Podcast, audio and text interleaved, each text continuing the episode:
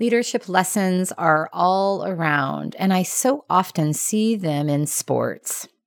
Last Sunday on January 30th, after a five hour, 24 minute battle, can you imagine that? Five hours, 24 minutes.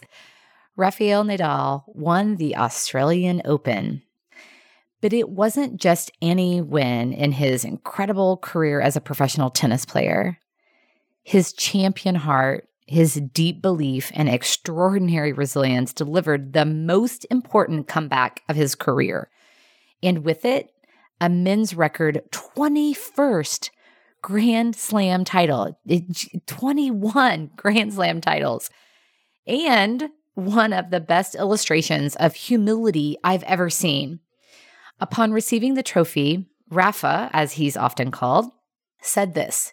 He said, it is my most unexpected triumph.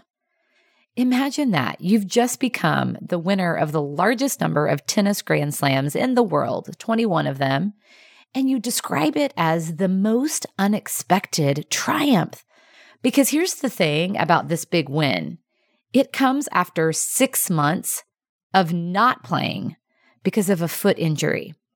Nadal arrived in Melbourne more than a month ago. He'd never spent such a long time before at any single event site. And as the tournament crept closer, he didn't know if he'd even be able to compete because of the foot issue. He's had a long list of injuries throughout his career, but this one was different.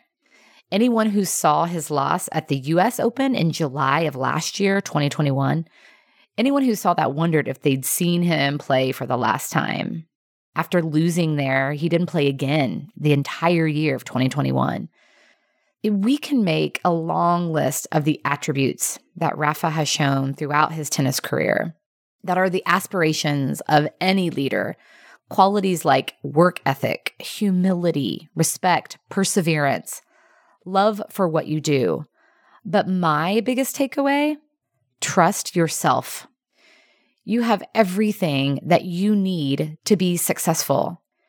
Just like in this big moment, all of those years of experience and passion and drive were so helpful to him. Each experience you've had and are having, all of those experiences are preparing you for future experiences, unexpected triumphs. So trust yourself. Thank you, Rafa, for your leadership and your example. What a champion you are.